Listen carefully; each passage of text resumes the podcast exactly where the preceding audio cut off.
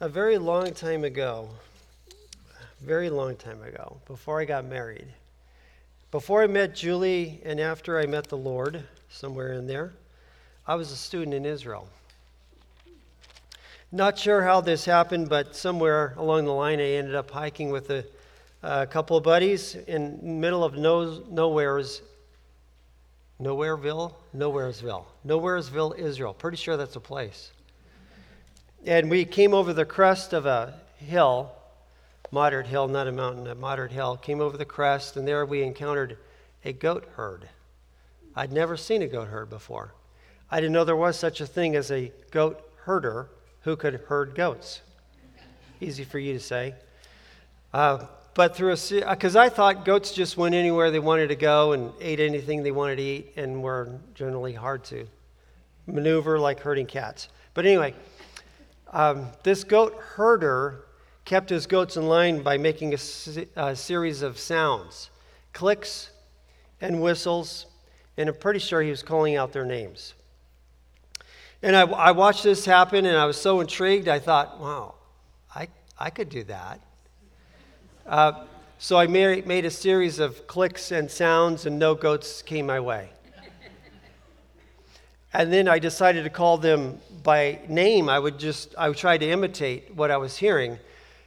Uh, this young man spoke Arabic, I think. I'm not all that vested in languages, but I do have some language training. I had three years of Spanish one in high school. So I'm thinking, you know what, I, I can do this. And I, I tried to call the names of the goats, and no goats came my way. So finally, I just decided I would take out my Hershey's chocolate bar. Here, goatsy, goatsy. Here, goatsy, goatsy. No goats came my way. All those goats did was listen to the young herder who was making sounds of clicks and whistles and calling their names. They ignored the dumb American tourist. They just stayed by their guy. They listened to his voice. They went wherever he wanted, and where he wanted them to go, evidently, they went. Maybe, kind of, sort of, because it took place in Israel. Maybe, kind of, sort of, that's like Jesus using the illustration of a shepherd and applying it to himself and saying he is the great shepherd who shepherds sheep. I'm going to read from uh, John chapter 10 today. First few verses, uh, just 1 through 6 for now.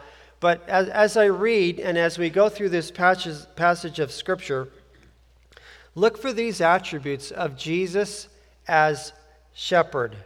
Number one, Jesus knows you. We'll look at that first. And then Jesus provides a way for you. And then finally, we'll see that Jesus died for you. And that's all here in John chapter 10. Let's read the first six verses. I tell you the truth, Jesus said. The man who does not enter by the uh, sheep, who does not enter the sheep pen by the gate, but climbs in by some other way, is a thief and a robber. The man who enters by the gate is the shepherd of his sheep. The watchman opens the gate for him, and the sheep listen to his voice. He calls his own sheep by name and leads them out. When he has brought out all his own, he goes on ahead of them, and his sheep follow him because they know his voice. But they will never follow a stranger. In fact, they will run away from him because they do not recognize a stranger's voice.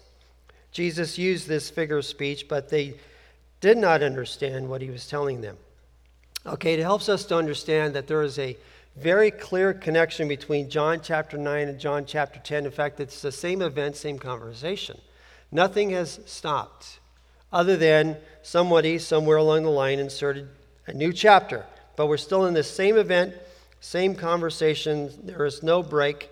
It helps us to know that there was an undeniable miracle that occurred on the Sabbath that has caused quite a stir.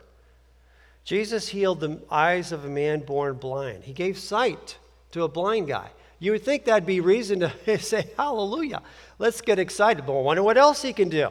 And maybe he's from God. Every time um, there is sight, well, no, I shouldn't say every time, but when sight is mentioned in the Old Testament, it's a gift from God, Exodus chapter 4, and the ability to restore sight.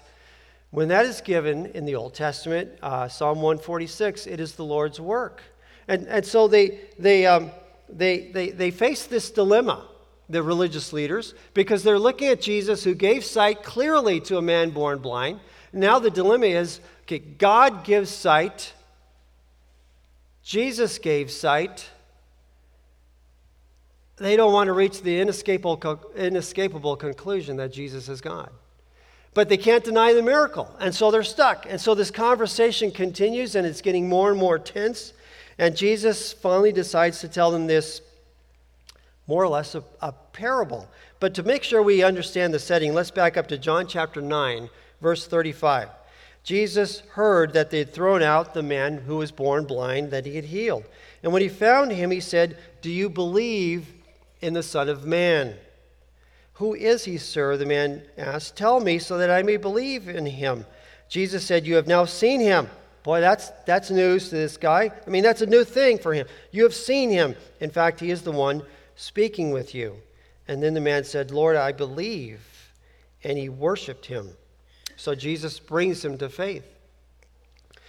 And Jesus took a man who had been physically blind and gave him physically, physical sight, but he, at the same time, this was a man who had been spiritually blind, and Jesus gave him spiritual sight. So he came to understand last Sunday that the healing of the man born blind was like a living parable.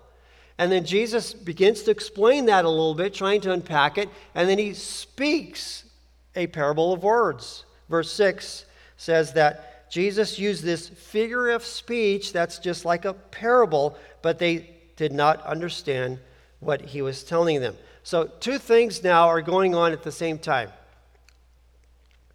The reality of Jesus being the Son of God is becoming more clear.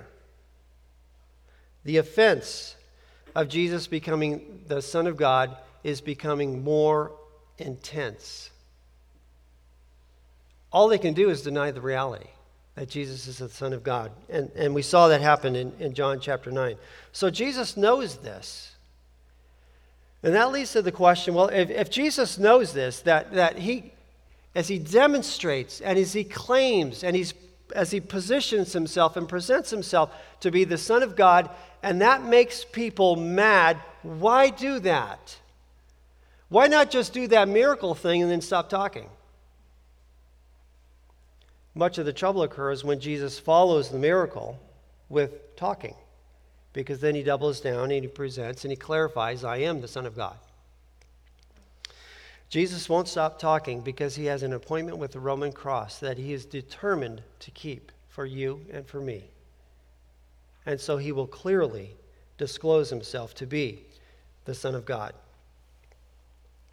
Okay, so let's look at this phrase in verse 2 I just want to make sure we pick this up. The man who enters by the gate is the shepherd of his sheep. And then also, I'm going to read the last part of verse 3. He calls his own sheep by name and leads them out. So the shepherd enters and he, he's looking for his sheep. He calls them by name and he leads them out. This is one of the ways that you know that Jesus died for you. Not for just the world, as in a whole lot of people, but specifically for you. Jesus died for you. In parable form, Jesus tells us, or yeah, in parable form, Jesus tells us that he knows your name. In my early days of getting to know Julie before she was my wife and before even before we were dating, there came a day when uh, she said these magic words to me that just sent me off into blissful heaven. And it was, it was just really simple. It was, Hi, Carl. wow. You know, that just struck. Wow. Julie Neal knows my name. Julie Neal said, Hi. To me, Julie Neal knows my name. Very important to understand. The shepherd, Jesus Christ, knows your name. Let that sink in for a moment. Jesus knows your name. So when you call to him or respond to him or pray to him, it's not as if he responds out of obligation. Oh, okay, I told God the Father I'd listen, Jesus knows your name. He delights when you call on him. Now, here's something important about um, our relationship with Jesus. We understand He knows our name, we are His, we belong to Him. But did you also know there's another side of that equation? This comes to us in what we sometimes call the shepherd's psalm. It begins with those just this easy, easy phrase The Lord is my shepherd. And I emphasized my. Because not only do you belong to God, but God belongs to you through relationship with Jesus Christ. He is your God. Jesus is your Savior. Jesus is your shepherd. You belong to each other. Okay, so Jesus knows you, and also Jesus provides a way from you. The most familiar connection with Jesus as the way is John 14, 6, and we'll get to that sometime next year. I am the way, the truth, and the life. No one comes to the Father except through me. Got that? But Jesus also spoke of himself as being the way in this teaching, and we might have missed it. So let's read through it. Verse 7, we'll start there again. Therefore, Jesus said, I tell you the truth, I am the gate for the sheep. And you might have a translation that uses the word door. I am the door for the sheep. All who ever came before me were thieves and robbers, but the sheep did not listen to them. I am the gate. Whoever enters through me will be saved. He will come in and go out and find pasture. The thief comes only to steal, kill, and destroy. But I have come that they may have life and have it to the full, or you might have it as have it abundantly. When you think of a, a gate or particularly a door, you're probably thinking of the thing that swings open. You know, we have a number of doors here in the worship center, and you can get in and get out. You go through the door. Well, in the ancient world, it helps to understand that, it, particularly, I, I like the translation gate, it's more than the thing that swings open, it's the entire opening. Now, the gate or the door is part of the gate, part of the opening, but it's not the entirety of the opening. You can go to Israel today and see pictures of gates, as they call them. There's about seven gates that surround the old city of Jerusalem. Here's just a few. You can see how wide this gate is. A car could get in and out. People walk through the gate. That's how you get into the old city. Now, here's an interesting uh, angle. This is another gate. And you can see that there's no getting into the city unless you go through the gate. Uh, never mind the thing that swings on a hinge, that entire opening is the gate. And if you look closely uh, to the uh, bottom, a little bit to the right, is the young and lovely Julie Neal, who became Julie Allison. But that is a gate. Here's another gate. You can see people walking in and out of the gate. Again, there's, there's no way to get in unless you go through the gate. Also, no way to go, go out. Here's a gate that's sealed. This is the Golden Gate, uh, closest to the Temple Mount, if you know of that area. You definitely want the gate to be open. There's, no, there's nobody going through this gate and that's why it's, it's closed to block access. Jesus is not the gate as much as the door that swings open, but Jesus is the gate as in the open entryway. If you want to get to God, you go through Jesus. If you want to talk to God, you go through Jesus. If you want to receive life the abundant life that God offers here in John 10 10, you go through Jesus. He is the gate, the door. The entrance through the gate through Jesus is not simply to get in. So I read here, I have come that they may have life and have it to the full. Again, you might have abundant. I've come that they might have abundant life. Not simply to get in, and sometimes I, I push back in here trying to make it clear that getting saved is not getting a ticket to heaven. What Jesus asked for in what we call the Great Commission is uh, a disciple and not a decision. A decision would be more along the line of uh, referring to the moment of salvation, and perhaps you're, you're hoping you, you did get a ticket to heaven. But a disciple is a lifelong follower of, of Jesus Christ. As you follow Jesus, you come in, you go out of the arena, you find pasture, you find abundance, not in terms of material things, but in terms of a deep, real, and life changing relationship with God through Jesus Christ. John chapter 10, verse 10 is worth memorizing. I have come that they may have life and have it to the full. So, as the Good Shepherd, Jesus knows you, Jesus provides a way for you, and Jesus died for you. Let's read the last part of this chapter, John chapter 10, verse 11. I am the Good Shepherd, Jesus said. The Good Shepherd lays down his life for the sheep. The hired hand is not the shepherd who owns the sheep, and so when he sees the wolf coming, he abandons the sheep and runs away. Then the wolf attacks the flock and scatters it. The man runs away because he is a hired hand and cares nothing for the sheep. I am the good shepherd. I know my sheep, and my sheep know me, just as the Father knows me, and I know the Father. And I laid down my life for the sheep. I have other sheep that are not of this sheep pen. I must bring them also. The Gentiles are coming in. They too will listen to my voice, and there shall be one flock and one shepherd, Jew and Gentile, worshiping God alike through Jesus. The reason my Father loves me is that I laid down my life only to take it up again. No one takes it from me, but I lay it down of my own accord. I have authority to lay it down, and I have authority to take it up again. This command I received from my Father. Now, I'll finish reading this section with the last three verses. You'll notice how it, it does tie in to uh, John chapter 9.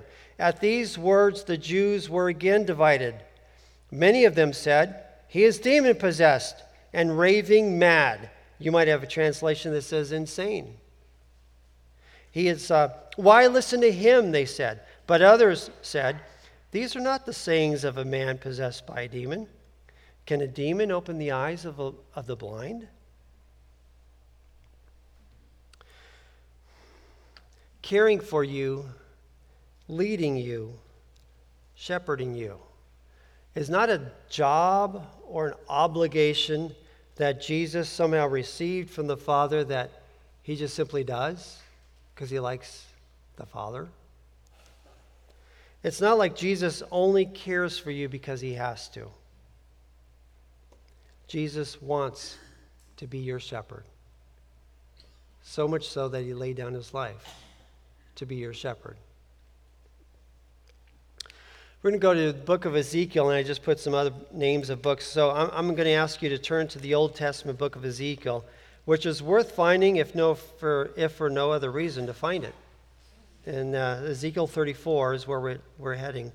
The major prophets, Jeremiah, Isaiah, Ezekiel, all pronounce judgment on Israel's shepherds.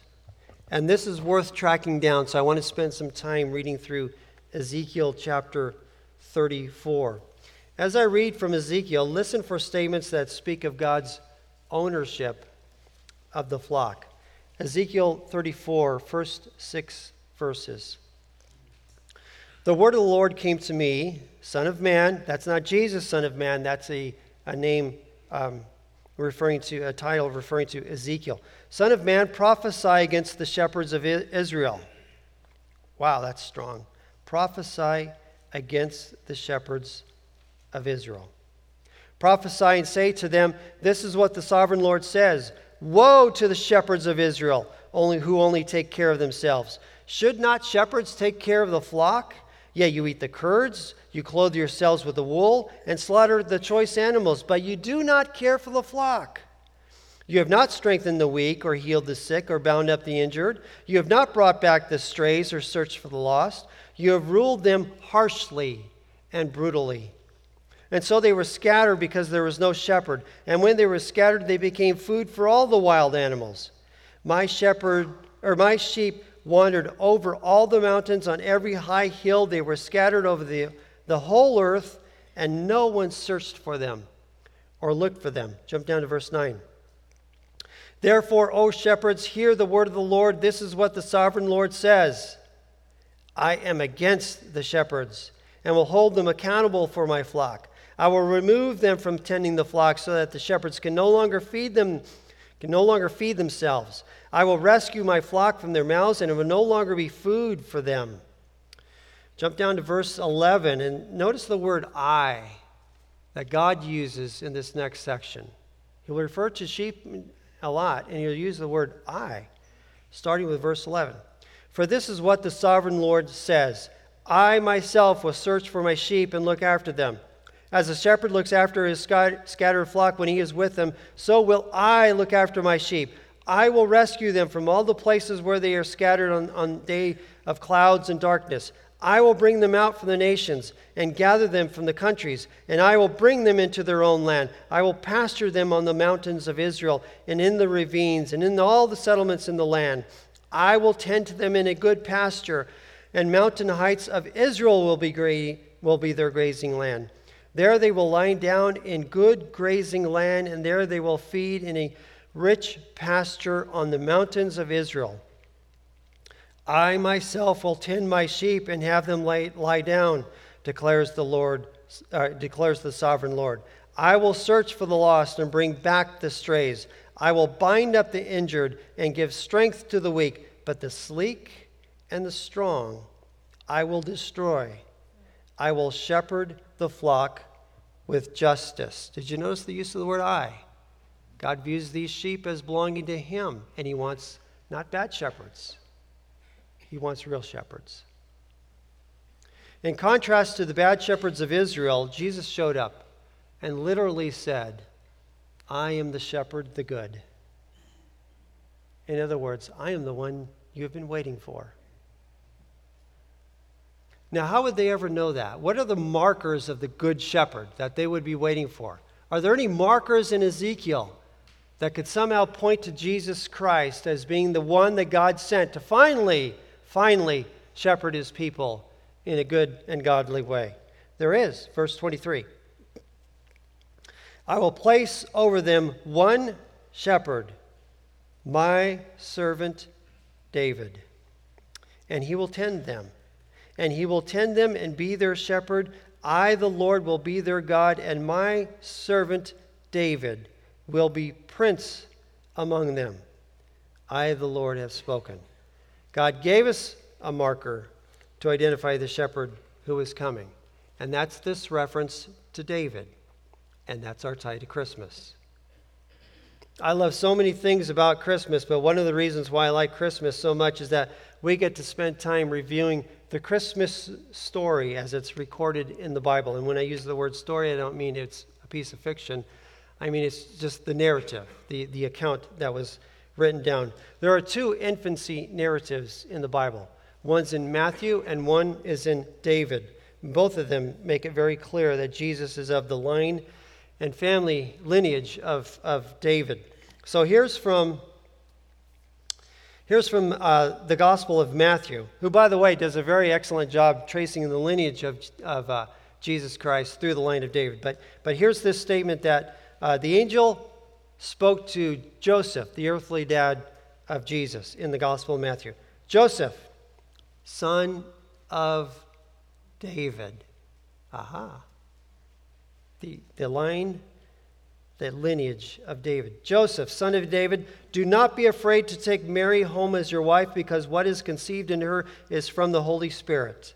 Luke records the angelic visitation to Mary and includes these words The Lord God will give him the throne of his father David, and he will reign over the house of Jacob forever.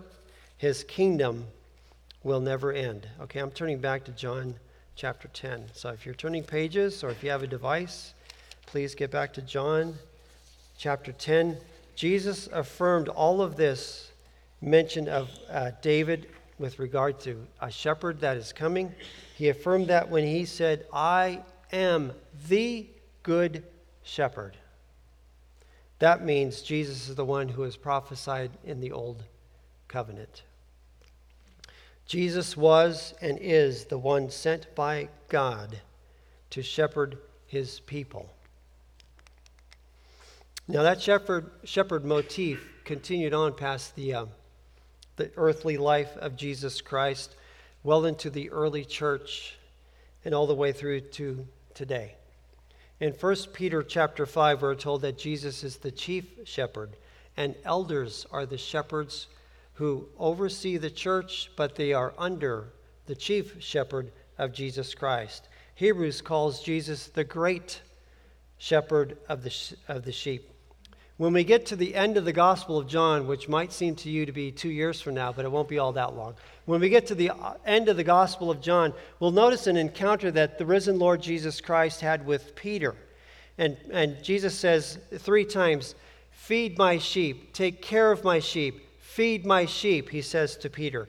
When the Apostle Paul was traveling to Jerusalem um, on a journey where he, he was uh, entirely sure that this would be his last journey, that, that they, there would be events that would uh, culminate with the end of his life.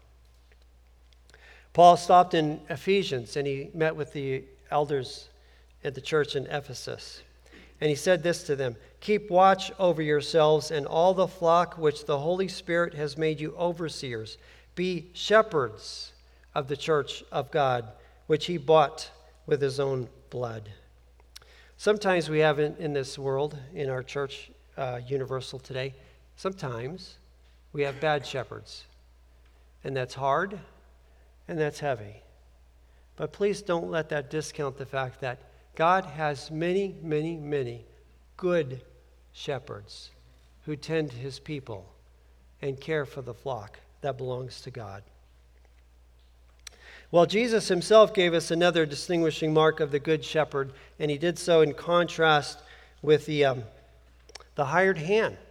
Let's look at this again. Verse 11 I am the Good Shepherd. The Good Shepherd lays down his life for the sheep. The hired hand is not the shepherd who owns the sheep. So Jesus is contrasting between the hired hand, and actually in verse 8, he says there were thieves and robbers, but the sheep did not listen to them. Still, there's thieves and robbers that are out there, it seems.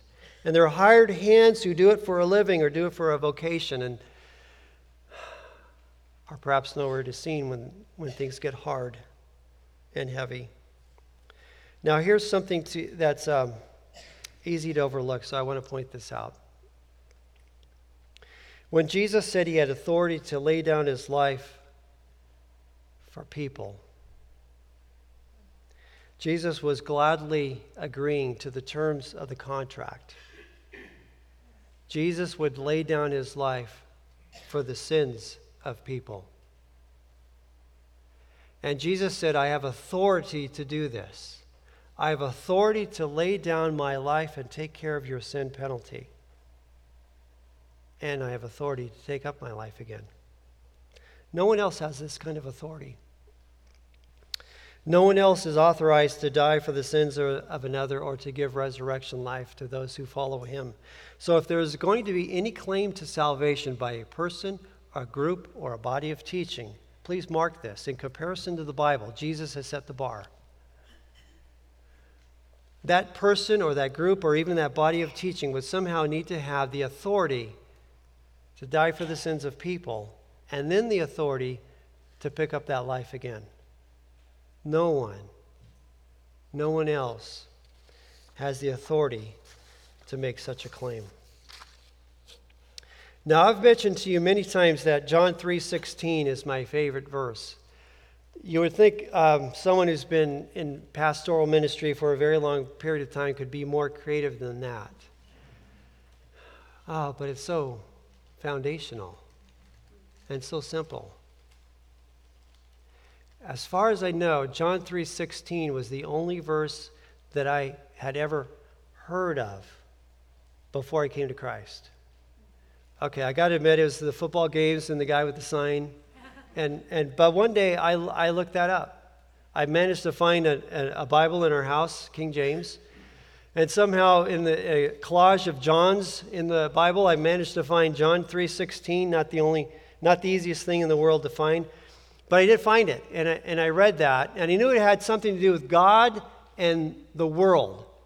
And it, it says this For God so loved the world that he gave his one and only Son, so that whoever believes in him will not perish, but have eternal life.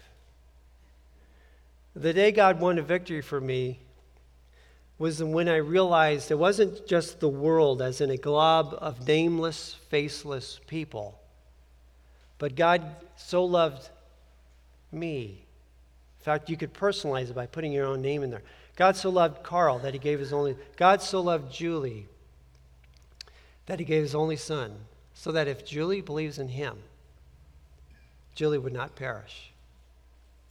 Julie would have everlasting life. God so loved Tyler and Lauren and Emery and Reagan. God so loved Trent and Kylie. God so loved Taylor and Katie. See how that goes? Okay, let's try that then, out loud. Um, I'll say the verse, you say your name. Go ahead and say the verse with me, but when I get to world, you say your name. Say it out loud. I want you to hear, hear yourself say that. For God so loved the world that he gave his only Son, so that whoever believes in him will not perish, but have eternal life. Do you hear your name in there? Jesus died for you, not for a glob of people who are nameless and faceless to him, but for you. And he was delighted to do that.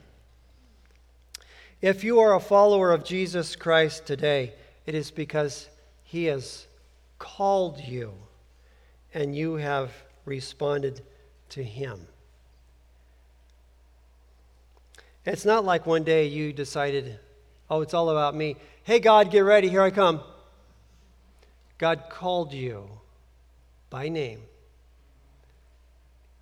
individually, personally, intimately, and you responded to Him.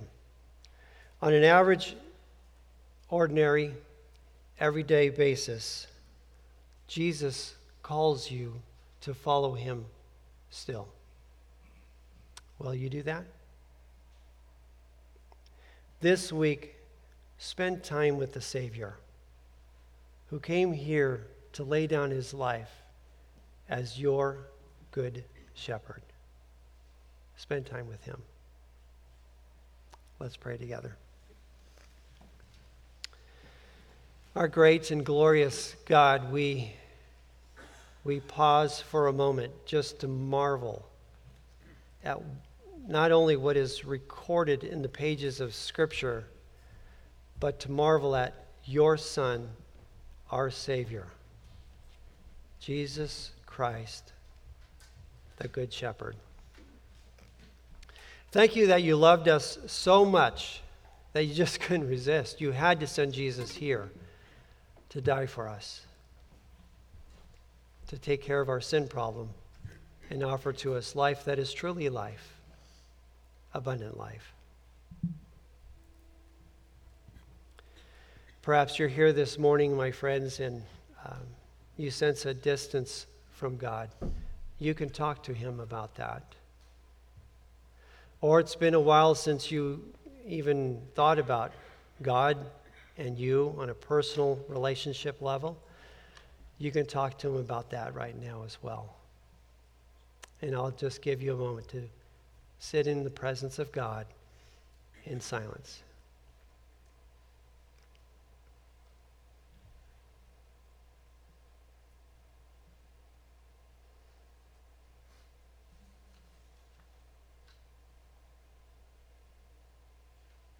Jesus, thank you for your ministry of shepherding us. You know exactly where to go. You know the way, and you come get us when we run out to the side, to the left, or to the right, or behind, or stubbornly refuse to even move our feet.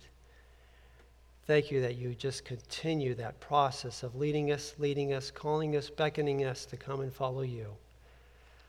This Christmas season, we want more of you Jesus, and less of ourselves to be prominent in our thinking. Just a bit more time in your word and time with you in prayer. Help us to accomplish that. Thank you, God, for giving us the best shepherd ever. In Jesus' name I pray. Amen.